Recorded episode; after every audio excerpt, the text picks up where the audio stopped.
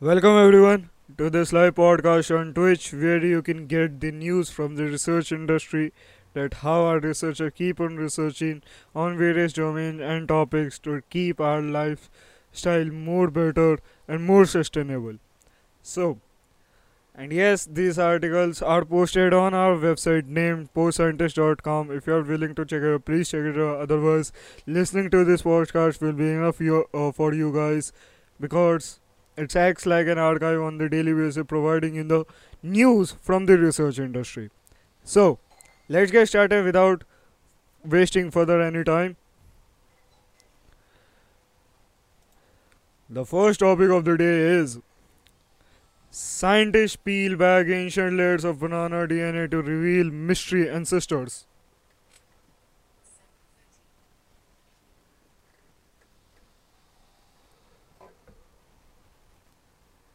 Bananas are thought to have been first domesticated by people 7,000 years ago on the islands of New Guinea, but the domestication history of banana is complicated, while their classification is hotly debated as boundary between species and subspecies. Subspecies are often unclear. Now, a study in Frontiers in Plant Science shows that this history is even more complex than previously thought. Okay, the results confirm that the genome of today's domesticated varieties contains traces of three extra, as yet unknown ancestors. Here we show that most of today deployed cultivated banana that descend from the wild banana M.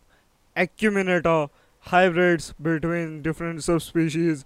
At least three extra wild mystery ancestors must have contributed to this mixed genome thousands of years ago, but haven't been identified yet, said Dr.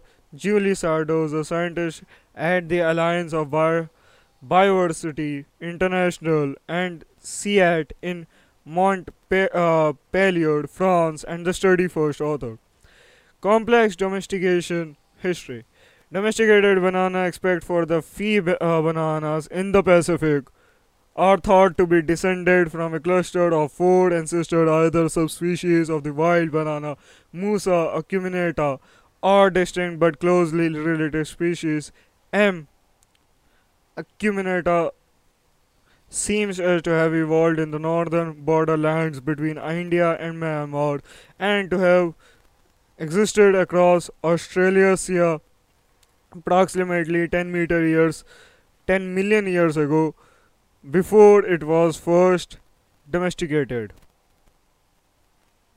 A further complication is that domesticated varieties can have two diploid, three triploid, or four tetraploid copies of every chromosomes, and that many are also descended from the wild species M. balbisiana. Recent smaller scale studies suggested that even this already complex scenario might not be the whole story, and that further ancestors related to M. acuminata could have been involved in the domestication. The new result not only confirmed that this is indeed the case, they also show for the first time that these genes or pools are common in domesticated banana genomes.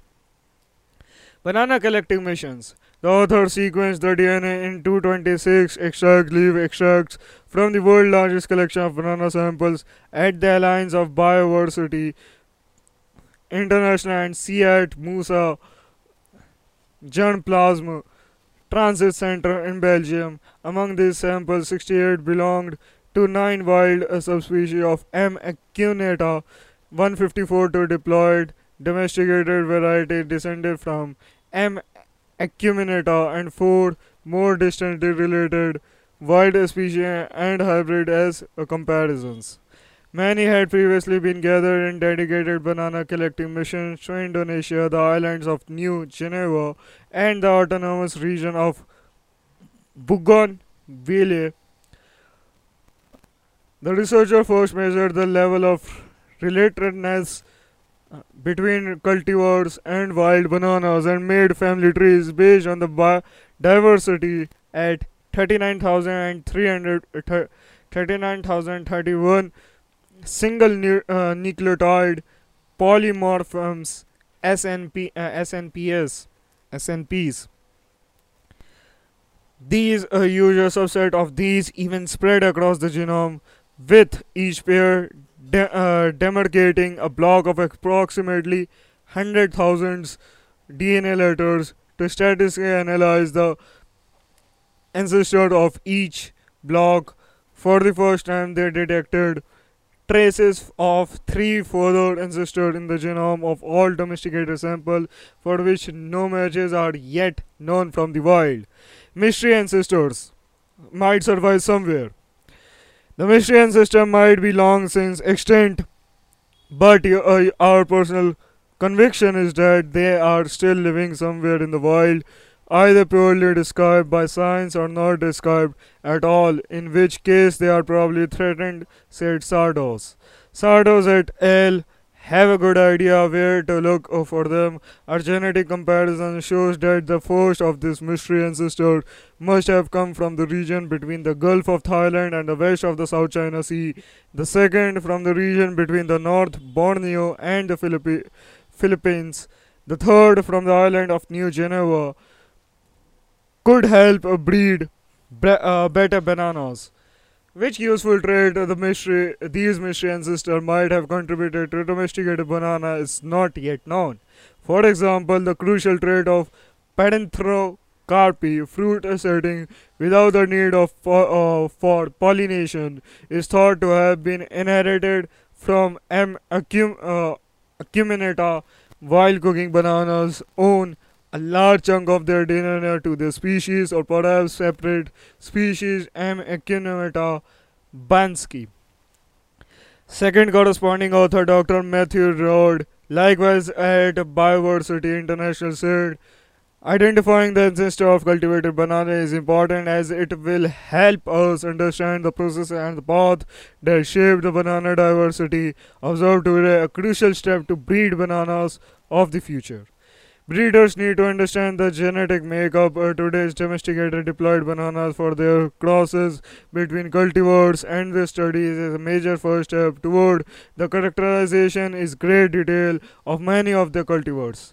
Sardo said, based on the result, we will work with partners to explore and genotype wild banana diversity in the three geographic regions that our study pinpointed, with the hope to identify these unidentified contributors to cultivated bananas. It will also be important to investigate the different advantages and traits that each of the contributors provided to cultivated bananas. I mean, interesting finding, interesting results. So, nothing to say more about it. We are moving towards next topic. The thinking undead. How dormant bacteria calculate their return to life. Okay, let's see. Facing starvation and stress conditions, some bacteria enter a dormant state in which life processes stop. Shutting down into deep dormancy allows the cells called spores to withstand punishing extreme of heat, pressure, and even the harsh condition of outer space. Eventually, when conditions become favorable, spores that may have been dormant for years can wake up in minutes and spring back to life. Spores wake up by rehydrating and restarting their metabolism and cytology, but until now scientists did not know whether spores can monitor their environment in their sleep without waking up. In particular, it was not known how spores deal with vague environmental signals that do not indicate clearly favorable conditions. Would spores just ignore such conditions or take note? University of California, San Diego biologists have solved this mystery in a new study published in the journal Science. Researchers in the School of Biological Science discovered that spores have an extraordinary ability to evaluate their surrounding environment while remaining in a psychologically dead state. They found that spores use stored electrochemical energy, acting like a capacitor, to determine whether conditions are suitable for return to normal functioning life. Okay, this work changes the work we think about spores, which were considered to be inert objects, said Gürol Süel, a professor in the Department of Molecular Biology. We showed that cells in a deeply dormant state have the ability to process information. We discovered that spores can release the stored electrochemical potential energy to perform a computation about their environment without the need of metabolic activity. Many bacterial species form spores partially dehydrated cells surrounded by resilient protective coat as a survival strategy that allows them to remain dormant for the thousands of years. Such a remarkable capability makes them a threat in the form of bacterial anthrax as well as a contamination hazard in medicine and the food industry. Süel and his colleagues tested whether dormant Bacillus subtilis spores could sense a short-lived environmental signal that were not strong enough to trigger a return to life. They found that spores were able to count such small inputs, and if the sum reached a certain threshold, they would decide to exit the dormant state and resume biological activity. Developing a mathematical model to help explain the process, the researcher discovered that spores use a mechanism known as integrator and fire based on fluxes of potassium ions for appraising the surrounding environment. They found that spores responded to even short-lived favorable signals that were not enough to trigger or exit from dormancy. Instead of waking up, spores release some of their stored potassium in response to each small input and summed consecutive favorable signals to determine if conditions were suitable for exiting. Such a cumulative signal processing strategy can reveal whether external conditions are indeed favorable and prevent spores from jumping the gun into a world of unfavorable conditions. The way spores process information is similar to how neurons operate in our brain, said Süel. In both bacteria and neurons, small and short inputs are added up over time and to determine if a threshold is reached. Upon reaching the threshold, spores initiate their return to life, while neurons are fired an action potential to communicate with other neurons. Interestingly, spores can perform this signal integration without requiring any metabolic energy, while neurons are among the most energy-dependent cells in our bodies. The researcher believes the new information about spores reframes popular ideas about cells in extremely dormant states that seem dead. Such findings hold implication for evaluating life on objects such as meteors as well as space missions seeking evidence of life. Oh, okay.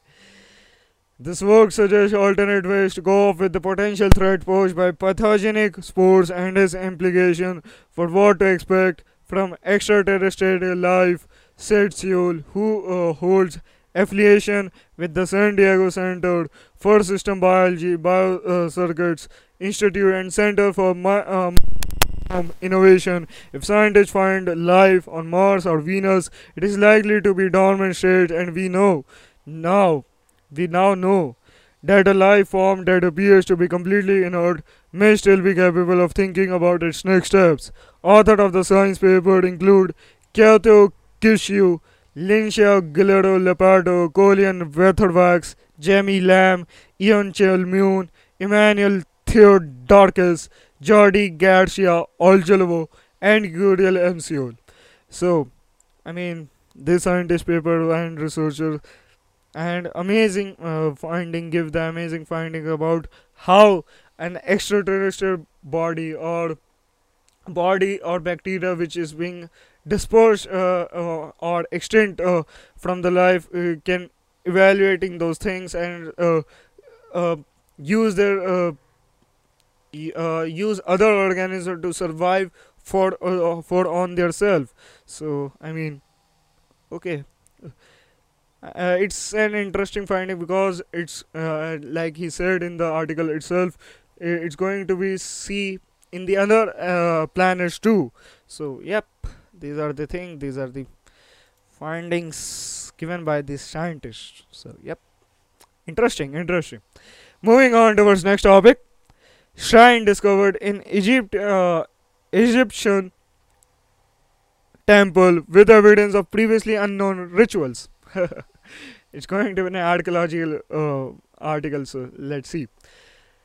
The CIAT project research team, directed by Professor John Allard Grusman from the Department of Antiquity and the Middle Age Studies at the UAB, recently published in the American Journal of Archaeology the results obtained from the January 2019 excavation season at the ancient seaport of Bedenki, located in Egypt's eastern desert. The paper described the archaeological dig of a religious complex from the late Roman period, 4 to 6th century CE, named the Falcon Shrine by research and located within the northern complex, one of the most important buildings of the city of Bedenki at that time. The site, which was excavated by the Polish Center of Mediterranean Archaeology and the University of Delaware, was a Red Sea harbor founded by Ptolemy II, Philadelphus, 3rd century BC, and continued to operate into Roman and Byzantine periods when it was returned into the main point of entrance for commerce coming from Cape Horn, Iberia, and India. Okay.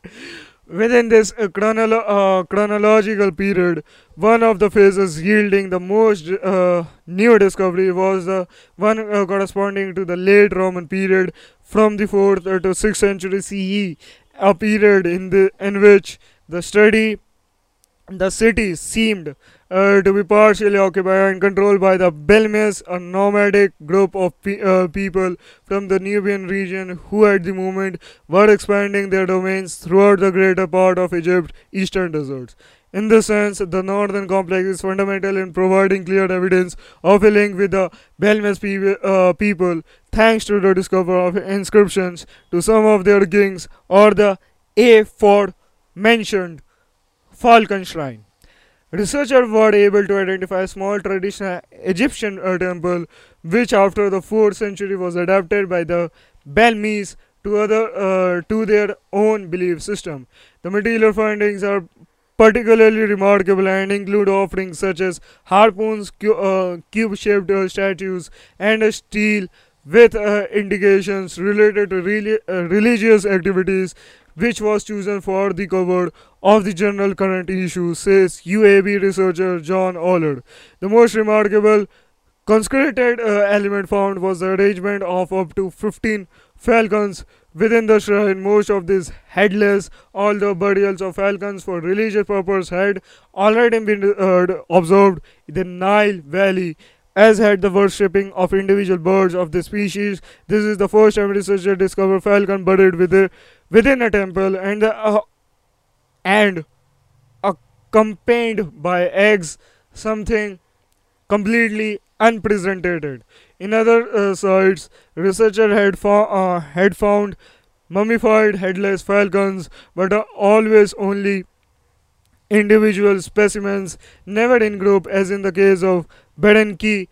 The stele contains a curious inscription reading, "It is improper to boil a head in here," which far from being dedication or sign of gratitude as normally correspond to an inscription, is a message forbidding all those who enter from boiling the heads of the animal inside the temple, considered to be profane activity. John Allard says that all these elements point to intense ritual activities combining Egyptian tradition with contribution from the Belmes, sustained by the theological base possibly related to the worshipping of the god Khonsu. He goes on to say that the discovery expands our knowledge of these semi-nomad people and the Belmes living in the eastern desert during the decline of the Roman Empire.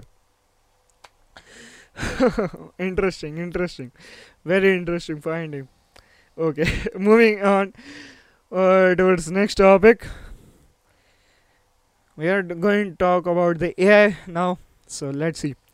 Using AI to create more efficient math algorithms. Okay, let's see.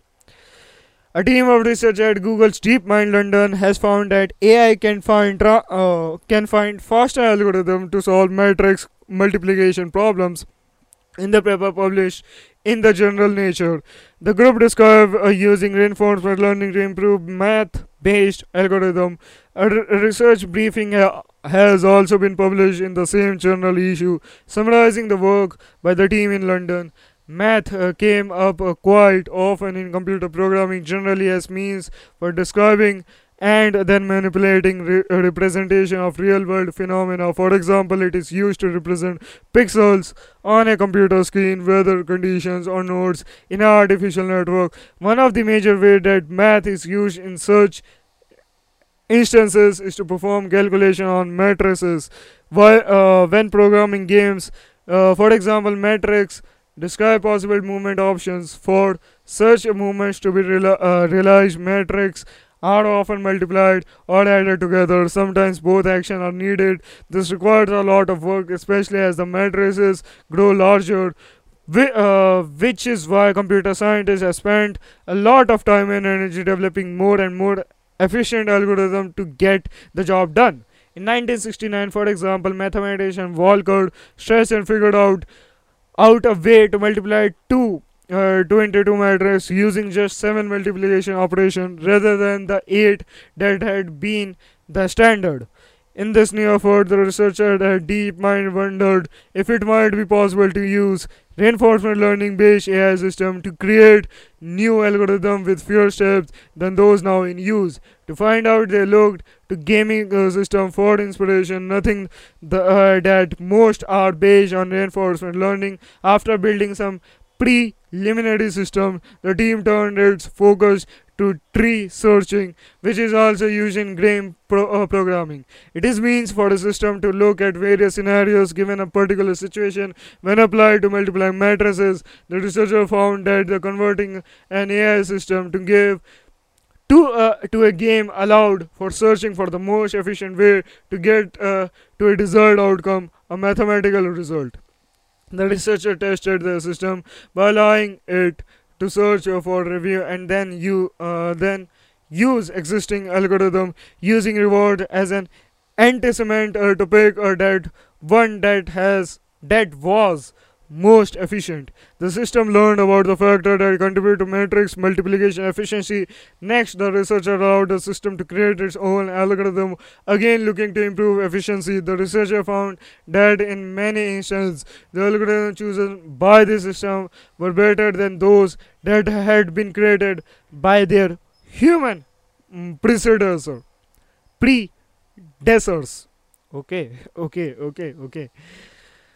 Moving on towards next topic, Sample Match, a model that automatically retrieves matching drum samples for musical tracks. Machine learning-based computational models have been successfully applied to a broad range of complex information processing tasks, including those that involve retrieving specific data items from large archives. Researchers at the Sony Computer Science Laboratory (CCL) in France have been trying to develop machine learning techniques that could help music producers to easily identify and retrieve specific audio samples from a database. To this end, Stefan Lattner, a researcher at Sony CSL, recently introduced Sample Match, a machine learning-based model that can automatically retrieve drum samples that match a specific music track from large archives. His model is said to be presented in December at the ISMIR 2022 conference, a leading event that focuses on music information retrieval. Our music team at Sony CCL is working on AI that could make the life of music producer easier. Stephen Lattner, one of the researchers who carried out the study, told Tech Explore, in music production, there are many tasks for which AI could be valuable. One such task that is currently relatively tedious in drum sample selection. Drum sample selection is the process through which a music producer must search for drum samples that would work well with specific drumless music track. As drum sample libraries are typically large, identifying suitable drum samples can be very time and energy consuming. Currently, music producers only have access to a few rudimentary computational tools designed to exist them with drum sample selection processes. These primarily include filtering a large dataset by tags or keywords. Okay.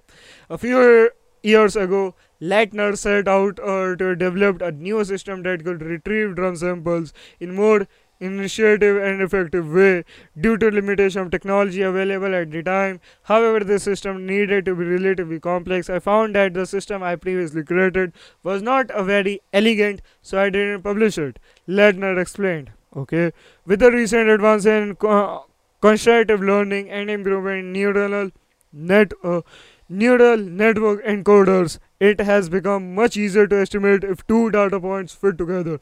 As a result, the system became more general and my method could be used to estimate the fit of many kinds of sounds. Okay. When using sample match, musicians can input their track into the system at any stage of production. The system then automatically sorts our drum sample library based on what is calculated would match best with it. Oh, interesting. Lattner trained sample match use a large data set of 4,830 electronic music tracks and 885 famous pop rock tracks. Specifically, he used audio pairs of instrumental music, that is synthetic basses, bass, guitar, pad, strings, chord, keyboard and vocals, and matching drum tracks. Sample match was trained an audio pair that we knew would match, Lattner said. Now, when we show a new pair to the model, it will provide a matching score. While there are already systems that match audio samples using extracted musical features, their retrieval quality depends on the predefined features and the type of samples. From drum samples, it is not even clear which features we should look at to compute a matching score. While Lattner trained his model to learn what drum samples match a specific track, it could also be used for other forms of audio matching by using different training sample pairs. In fact, sample match could also be taught to retrieve matching bass, guitar or other instrumental tracks. Some aesthetic choice a musician perform in music production are still mysterious, Lattner said. While it is obvious that an instrument should not be played out of key with drum samples, there is no theory why some fit your track and some don't. By showing samples, a computer can now learn the aesthetic principle we apply when listening. In some way, the computer learns to listen like a human. In the future, the audio retrieval model created by Lattner and his colleagues at Sony CCL could assist music producers in sourcing suitable drum samples or other instrumental sample for their tracks. In addition, a close analysis of how the system learned to organize data could help to devise new theories that might guide music production efforts. More specifically, the reverse engineering of the system might allow the researcher to outline some general rules that musicians should follow when mixing their music. In our future works, we want to combine this method with our DrumGAN technology to generate drum samples that match a given track directly, Lattner added. Meanwhile, we also want to extend sample match to other kinds of samples. Right, okay. I mean, it's an amazing model which is being used by the many of the musicians and music producers. So, great. I want this model in the market itself by any of the company. But please do. It's going to produce more music and more efficient music, which is more relaxing in nature and more basically providing you the waves that that your brain can actually function more efficiently. So we need these kind of models, not just the music. We need this kind of music which needs to relax your mind, relax your brain and Of course, if you are doing, if you are into physics, then you know that how music can affect your brain and neuroscience things. So yep, moving on towards next topic. Creating a mouse embryo from stem cells to learn more about the mammalian development process. Okay. A team of researchers at the California Institute of Technology, working with one colleague from the Francis Crick Institute and another from the University of Cambridge, both in the UK, has developed a way to grow mouse embryos without use mouse eggs or sperm to learn more about early mammalian development. In the paper published in the journal Nature Cell Biology, the group described using several types of stem cells to grow mouse embryos. Okay, prior research has shown that mammalian embryos differentiate into different types of cell masses as they develop. Researchers have also found that the stem cells are involved in the process, but the mechanisms responsible are still unknown. In this new effort, the researcher used 3 different kinds of stem cells to grow a mouse embryo that matured to the point of having a beating heart and the beginnings of a brain. To create such embryos, the researcher first studied communication between stem cell groups in naturally developing mouse embryos. They learned to recognize these elements that went into such communication and the means by which it was carried out. In essence, they deciphered the code. They then isolated 3 main types of stem cells that made up the cell masses in early embryo development: pluripotent, which eventually grew to become body tissue, and 2 other types that grew to become the embryonic sac and placenta. They also noted the quantities of each type of stem cells. The next type was to attempt to create a mouse embryo from scratch using the 3 types of stem cells in a lab settings. With careful tending, the researcher grew an embryo that matured enough to allow for study of its development. To test further, the researcher repeated the procedure but added genetically engineered cells to see how it impacted maturation of the embryo. They found that they could replicate some of the same brain development issues that have been seen in human embryos. They suggest their work could also help explain what goes wrong when mice or people miscarry.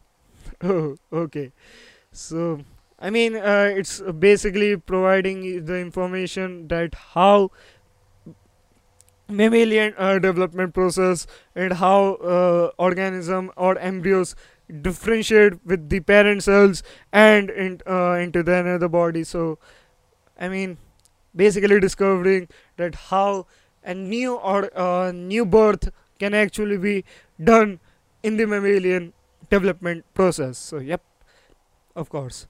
And of course we use mice because we think mice are similar to the mammalian, so it's easy to test on them. So yeah, moving on towards next topic. New form of silicon could revolutionize semiconductor industry. Oh, okay, let's see. After a 10-year research study that started by accident and was met with skepticism, team of Northeastern University mechanical engineer was able to synthesize highly dense ultra narrow silicon nanowires that could revolutionize the semiconductor industry.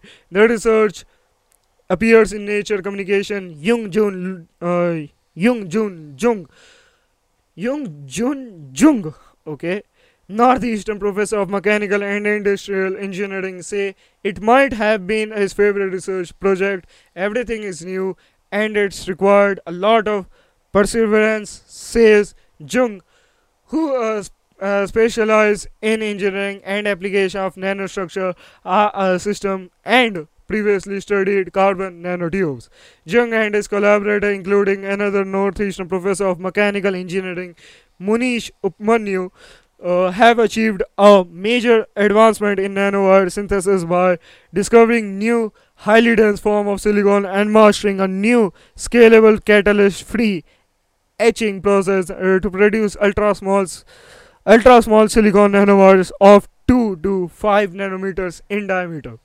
About 10 years ago, students brought Jung attention to an unusual result of an experiment they were conducting using silicon wafers. The material he saw under an electron microscope was different from the one they intended to produce, Jung says. He decided to find out more about this substance and discovered that it was silicon with a very, very tiny wire-like nanostructure. Jung says they were able to reproduce the new material, he says, but when they tried to improve the synthesis process, the nanowires didn't grow. The scientist and his team had to rewind and study from the beginning the synthesis mechanism and the material atomic scale structure and properties. Jung, an experimentalist, decided to enlist Upmanyu, who used theory, computer modeling, and simulation to understand material and explain experiments. I always need help from Moneesh to understand what is happening, Jung says. The scientist thought that maybe the substance resulting from silicon wafers during synthesis was not silicon at all. The material had a highly complex structure, reduced by 10% to 20% compared to regular silicon, which normally is not stable in such a compressed state, Upmanyu says. Some of the colleagues and research reviews were of the same opinion. They would say this shouldn't be silicon or this shouldn't occur with silicon, Jung says. Through the computational analysis and modeling, Upmanyu was able to show that despite unusual properties, the new material was form of silicon with a very tiny layer of oxide on top, which probably helps sustain the compression, he says. This material is very promising, he says. That compression, I feel, is at the heart of all the interesting properties you see. One of the reasons silicon is widely used as semiconductor in microelectronics such as computer chips, integrated circuit, transistors, silicon diodes, and liquid crystal display LCD is that it is cheap and abundant, Upmanyu says. Of course, according to the Royal Society of Chemistry, it is the second most abundant element in the earth crust after oxygen. Oh, but it does not occur in its pure uncombined state in nature. Okay, it can be found in the sand, quartz, flint, granite, mica, and clay, among other stones and many minerals. Oh, okay. In the 1970s, the thriving silicon computer chip industry even gave a new name to the southern region of the San Francisco Bay, Silicon Valley, which was popularized by Don Ho Effler, an electronic news magazine reporter. However, traditional silicon cannot withstand high temperature and hence is limited to lower power application. It has a band gap of 1.11 electron volts. Band gap determines the energy needed to make electrons in the semiconducting material conduct electricity upon being simulated by external sources. The new material has an external wide band gap of 4.16 eV, a world record, Jung says. The ultra-wide wide band gap implies that the material needs larger stimuli to conduct electricity but can operate at higher power, high temperature, and high frequencies. Silicon nanowires produced from this new material will be suitable for powered electronic transistor diodes and LED devices, Jung says.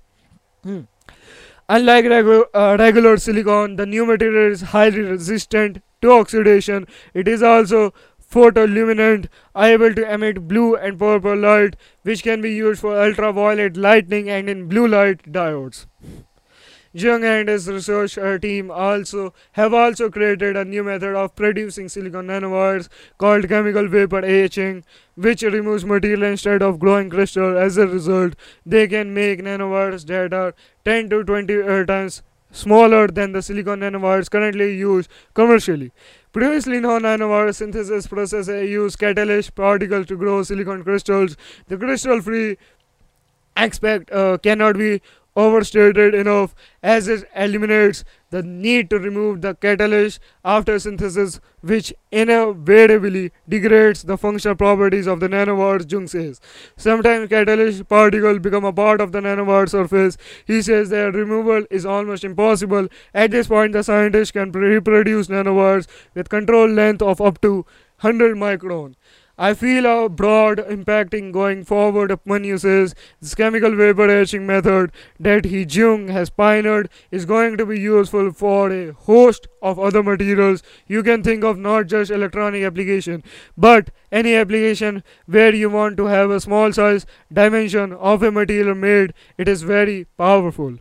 He says that new silicon material should be very attractive for the semiconductor industry. It can be used in military radios, radars, and photovoltaics like solar cells. Regular silicon bandgap does not allow to process ultraviolet light and use it for generating electricity, Upmanyu says.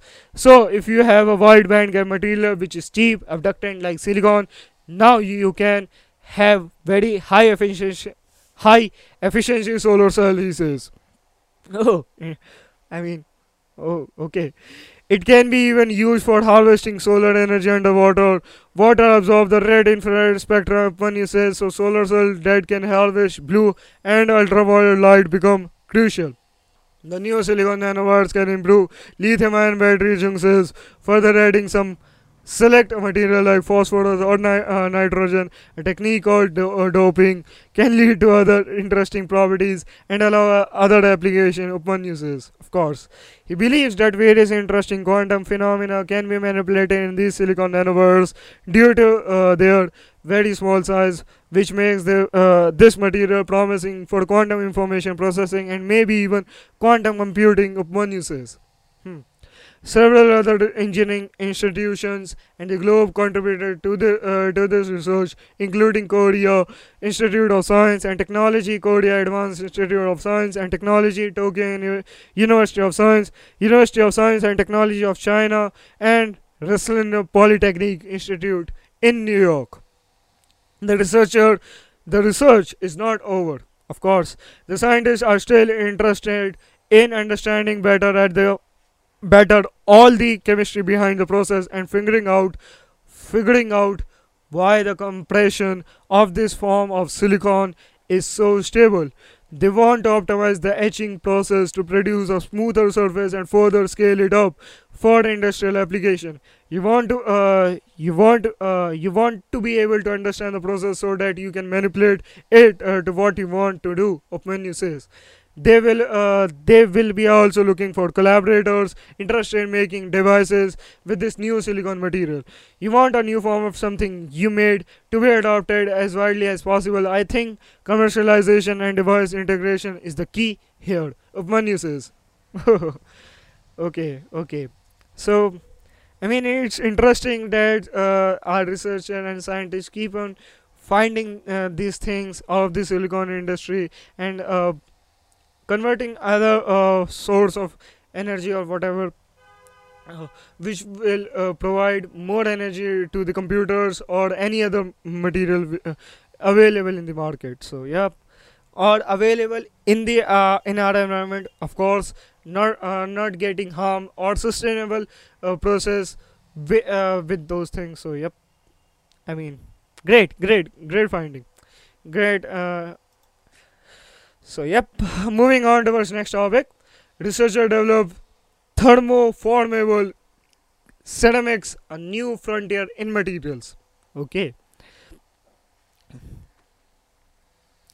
It was one of those happy accidents of science. Northeastern professor Randall Orb and PhD student Jason Bice were working on a product of 40 university client and would up with an entirely new class of material. The discovery of an all ceramic and that can be compression molded into complex parts, an industry breakthrough, could transform the design and construction of heat emitting electronics, including cell phones and other radio components. Our research group lies are very much situated at the bleeding edge of technology, says Erb, an assistant professor of mechanical and industrial engineering who leads the DEPS lab at Northeastern. Okay, things break a lot, and every once in a while, one of those breaks turn out to be good fortune. Last July, Erb was in his Northeastern lab with Bice, who has since earned a mechanical engineering PhD. They were testing an experimental ceramic compound as a part of hypersonic project for an industrial partner when something appeared to be wrong we blasted it with blowtorch, and while we were loading it, it unexpectedly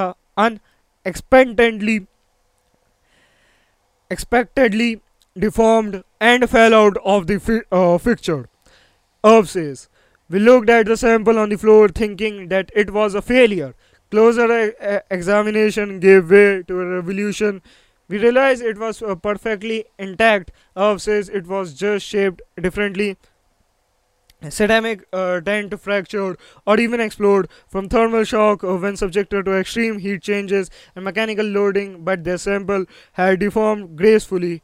We tried it a few more times and realized that we could control the deformation of cells, and then we started compression modeling the material and found that it was a very fast process.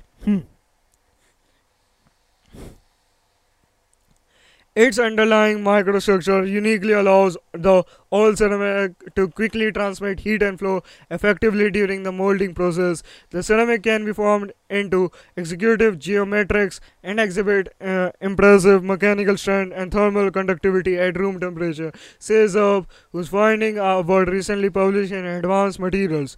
Erb and Bice are developing the product via their startup Frontier LLC, named from after the French mathematician Joseph Fourier, who studied the heat flow in ceramics 2 centuries ago. Fourier has received $50,000 Spark Fund award from Northeastern Center of Research Innovation. Oh, okay. It's unique, of course, it's unique theoreformable ceramics from what we have seen and read don't really exist, Bice says. So it's a new frontier in materials. Oh, of course. The new product has the potential to introduce two industry improvements, starting with its efficiency as a heat conductor that can cool high density electronics. Yes. In general, cell phone and other electronics are fitted with a bulky layer of aluminium, which is necessary to draw heat away from the unit. Yes. Our material can be less than a millimeter thick, which presents a low profile solution, Bice says. Of course, it can be molded to conform to the surface that you are trying to cool. The photonic crystal based ceramic allows heat to flow without electron transport, says Erb. It doesn't interfere with radio frequency RF of cell phones and other systems. If you put an aluminum heatsink into RF component, you're basically introduce a series of antenna to interact with RF signals, Erb says. Instead, we can put our boron nitride based material in and around an RF component, and it is essentially invisible to the RF signal. The other improvement, says Erb, is that it can fit directly to the electric component Eco ST Germain, a fifth-year mechanical engineering student at Northeastern who is serving as a ceramic research and R&D engineer at Fourier, demonstrated the ceramic non-Newtonian behavior by subjecting a clumpy slurry of it to vibration that is normal to the manufacturing process. It instantly liquefied and organized the structure of the material. Such slurries are used to produce the moldable ceramics. So it's going to be the next alternative of the silicon. I mean, basically he's providing those kind of things. So yeah, I mean, let's see. Erb and Bice believe that they will able to form, fit, and all ceramic material to all kinds of electronic components. The ceramic will be thinner, of course, lighter, and more efficient than the metals currently in use. Bice has helped launch the startup from Munich, okay, where his wife has started a new job. Oh, okay. Launching a company that is Boston based while I'm in Germany adds some interesting complication to things, but also opportunities, says Bice, who with Erb is engaging in the customer discovery in both Europe and the US. I mean, he deserves it. He deserves it. If it's going to be the next silicon alternative, so I mean, great. I mean, great research. I'm more passionate about this thing. I mean, yes, I hope this startup will be launched more in the available in every market and going to be disrupt everything. So yep, I mean, great finding and great research, of course, and we are moving towards the startup field. So yeah, of course. Okay, moving on to our next topic: light-based therapy weakens antibiotic-resistant bacteria. Okay, let's see. Antibiotics are standard treatment for fighting dangerous bacterial infections, yet the number of bacteria developing and resistant to antibiotics is increasing. Researchers from Texas A&M University and the University of Sao Paulo are overcoming this resistance with light.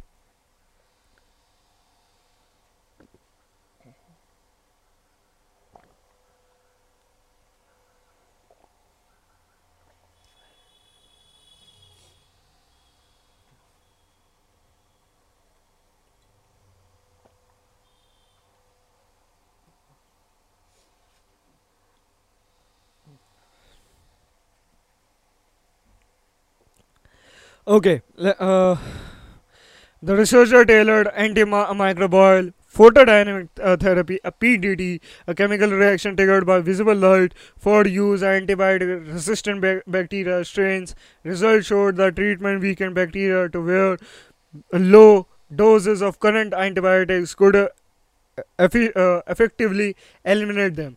Using a PDT in combination with antibiotics creates a synergy of interaction working together for the solution, said Yekolswo. Sorry if it's if my pronunciation of this name is wrong, so please forgive me. University professor in the Department of Biomedical Engineering at Texas A&M and co-director of the project. It's a step in the right direction against resistant bacteria. The research result was published in the proceeding of the National Academy of Science. PNAS. Ultraviolet light was first used to sterilize bacteria over 100 years ago. The treatment was based on the work of Niels Finson, who won the Nobel Prize in Psychology in 1903 for using filtered sunlight, the higher frequency or ultraviolet spectrum, as a cure of skin tuberculosis. Phototherapy advances faded in popularity a few decades later, when antibiotics become the weapon of choice against bacteria.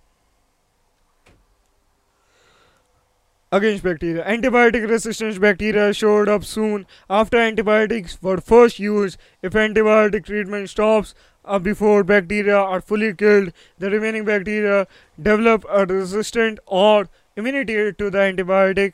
That immunity transferred to every new bacterial cell, so more potent antibiotics or new treatment methods are needed to overcome the growing resistance. Photodynamic therapy was a forgotten tool, Yekolswo said, yet bacteria cannot overcome it. There is some resistance. Some human cancer cell therapies already use a PDT to prevent the growth of abnormal cells, but treating resistant bacteria with it is still a novel approach. The researchers began their work by choosing the bacteria and the three main parts of a PDT needed to combat it: molecular oxygen, light, and photosynthesis. Sanitizer, something that creates a reaction between oxygen and light. An already FDA approved dye called methylene blue served as a photosensitizers. The light source were specially constructed panels of 25 LEDs in reflective cones built by the technical support laboratory by the Sao Carlos Institute of Physics. Methicillin resistant Staphylococcus aureus served as the bacteria, and the researchers grew culture and their blue dye in them to ensure photosynthesizers alone would not affect the bacteria. Most of the lab occurred in the Texas A&M Health Science Center under Paul Day Figueredo, professor in the Department of Microbial Pathogenesis and Immunology in the College of Medicine. At first, the team used a PDT by itself, various large strands, duration, and in a specific series of follow-up treatments, and to log the bacterial response. The idea was to find the lowest dose and the shortest series that could weaken the bacterial membranes and other resistant mechanisms. Cell recoveries and reproduction revealed how many generations it took before antibiotic resistance returned. Next, the researcher added measured levels of and combination of antibiotics at a different time interval after a PDT treatment to note the weakened bacterial response. The use of antibiotic with a PDT is a unique idea, Yuklevo said. We can use lower doses of both to achieve our goal, in contrast to using one of the other at higher doses that could have side effects.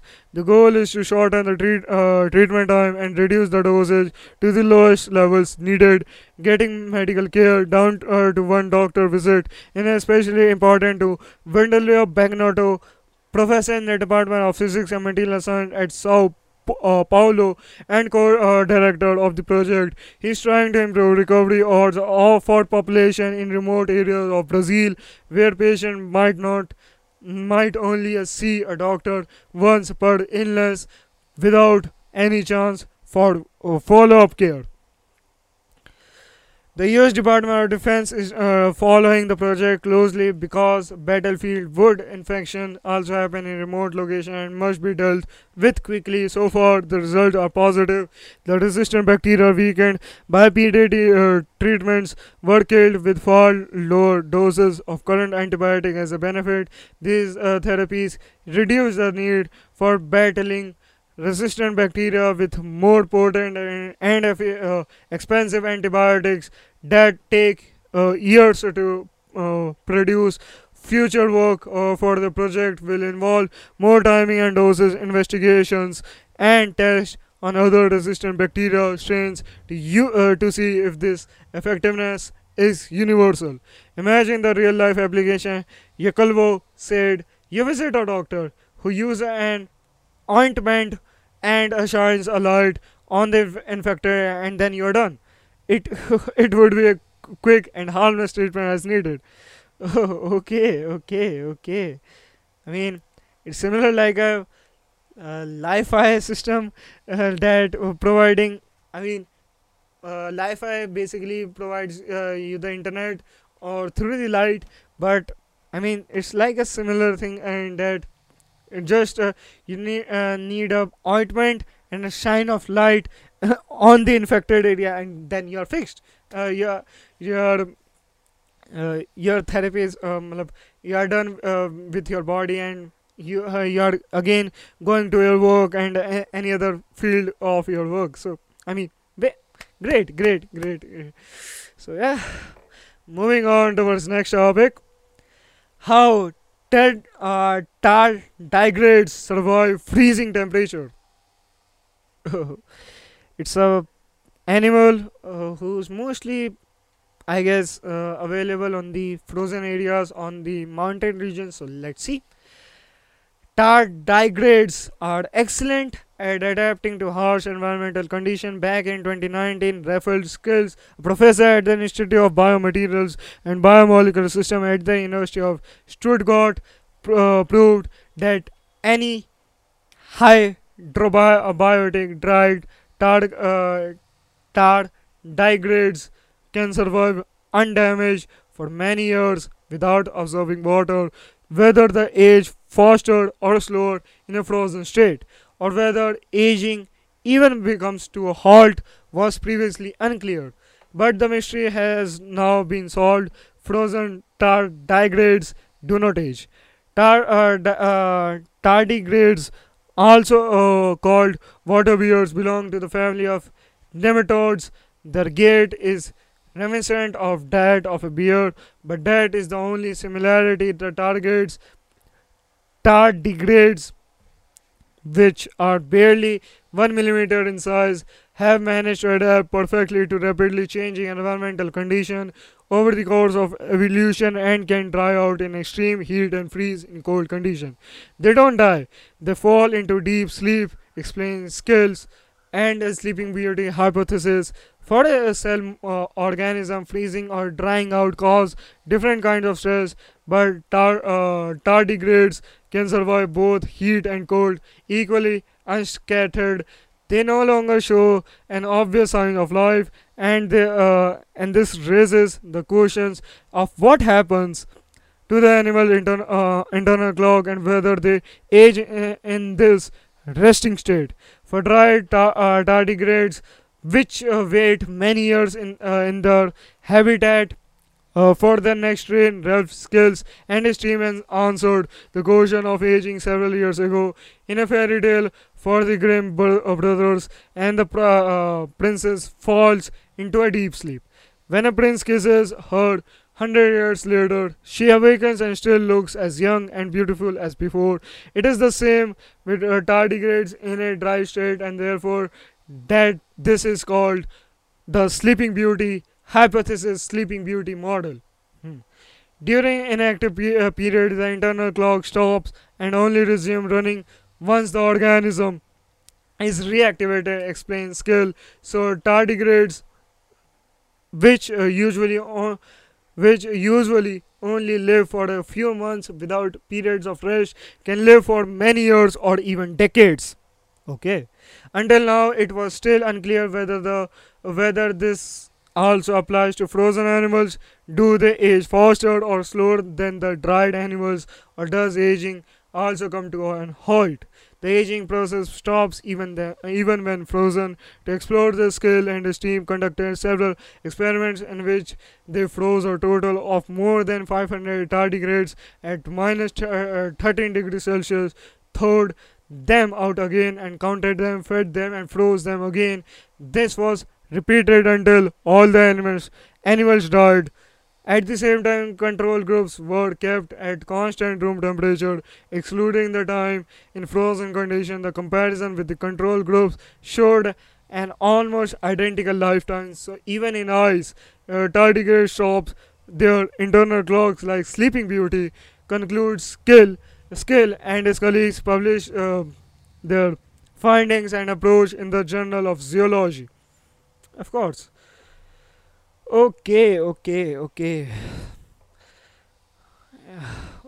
moving on to our next topic. More like a news and on topic of the SARS-CoV-2 virus. So see, SARS-CoV-2 virus found to mimic a protein that packages DNA, preventing transcription.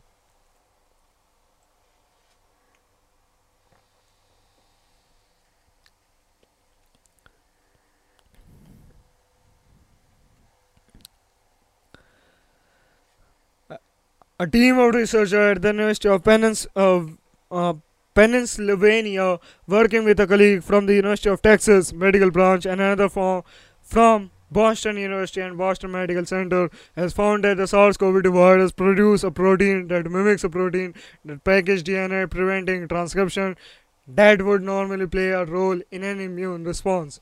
In their paper published in Nature, the group described how they compared proteins that package human DNA with proteins produced by the SARS-CoV-2 virus and what doing so showed them.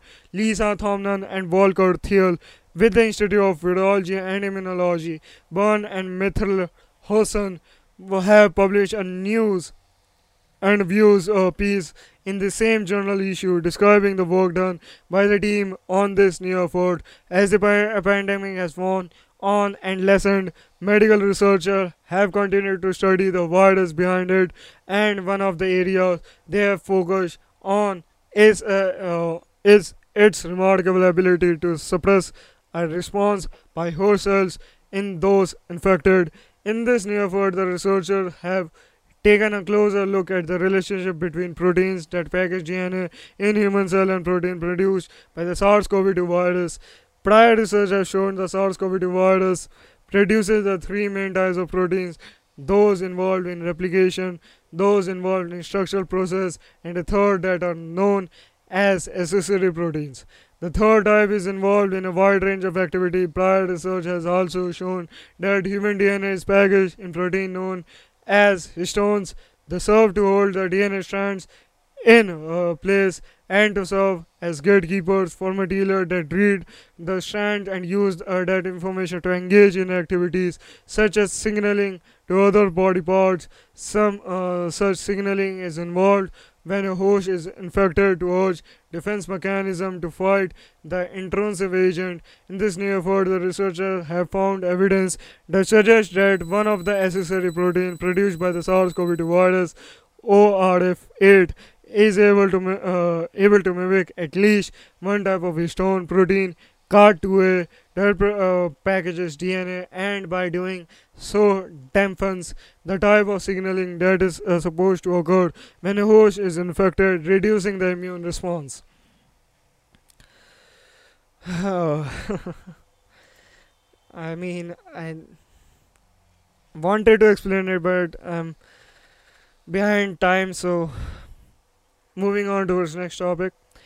Using machine learning to find an optimal mixture of metals to create a desired alloy. Okay. A large team of researchers at the Max Planck Institute for Unserforgsburg GmbH, working with colleagues from Technische Universität Darmstadt, Delft, University of Technology, and Keith, Royal Institute of Technology, has found that it is possible to use machine learning to help metallurgists find the optimal mixture of metals to create a desired alloy. In their paper published in the journal Science, the group described the three-step process and how well it worked when tested. Kyo Myo Hu and Ryu Yang with the Chinese Academy of Science Institute of Metal Research have published a perspective piece in the same journal issue outlining the work done by the team of this new effort. Humans have been mixing metals to suit their needs for thousands of years, and in so doing have learned a lot about creating alloys, but finding just the right mix has almost involved some degree of inspiration, patience, and chance. So much alloys have been created by starting with one main metal such as iron, adding small amounts of other metals to see what characteristics resulted. Over the past few decades, things have begun to change. However, some researchers have begun making alloys that have equal parts of several metals. Creating such alloy with desired feature is, of course, much more challenging. In this new effort, the researcher applied machine learning to help with the processes. They began by reducing the text space to just one application, creating alloys that do not expand and contract very much when exposed to temperature changes. To create a machine learning application, the researcher looked for and found characteristics of metal that could be used for comparison purposes, and then taught the system using information in currently available databases. In so doing, they developed a process for finding an alloy that would suit a desired purpose.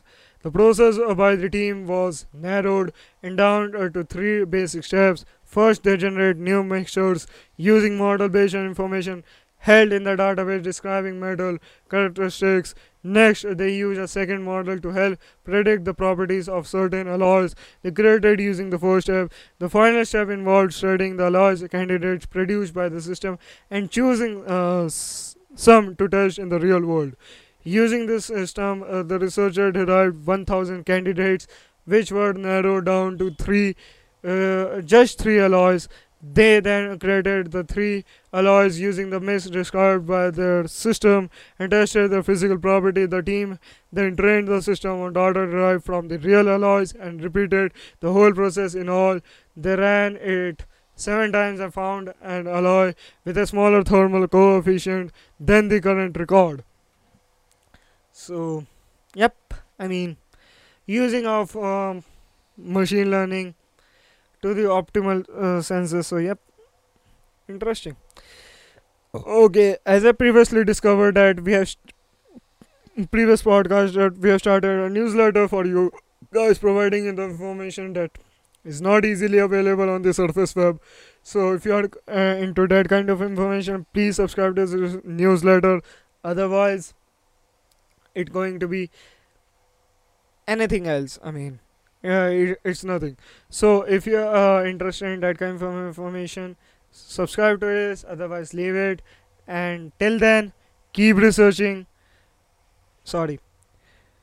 I also wanted to tell you that we are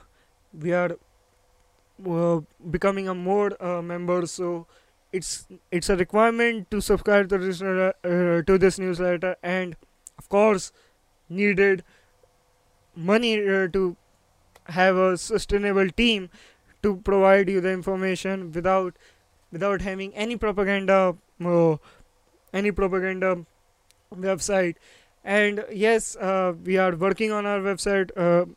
We are most likely to be live by the next week, or yes, more likely live on the next week, and the every other thing will be provided and explained by you guys. So yep. In the end, I just wanna say, you guys, keep researching, stay curious, stay healthy.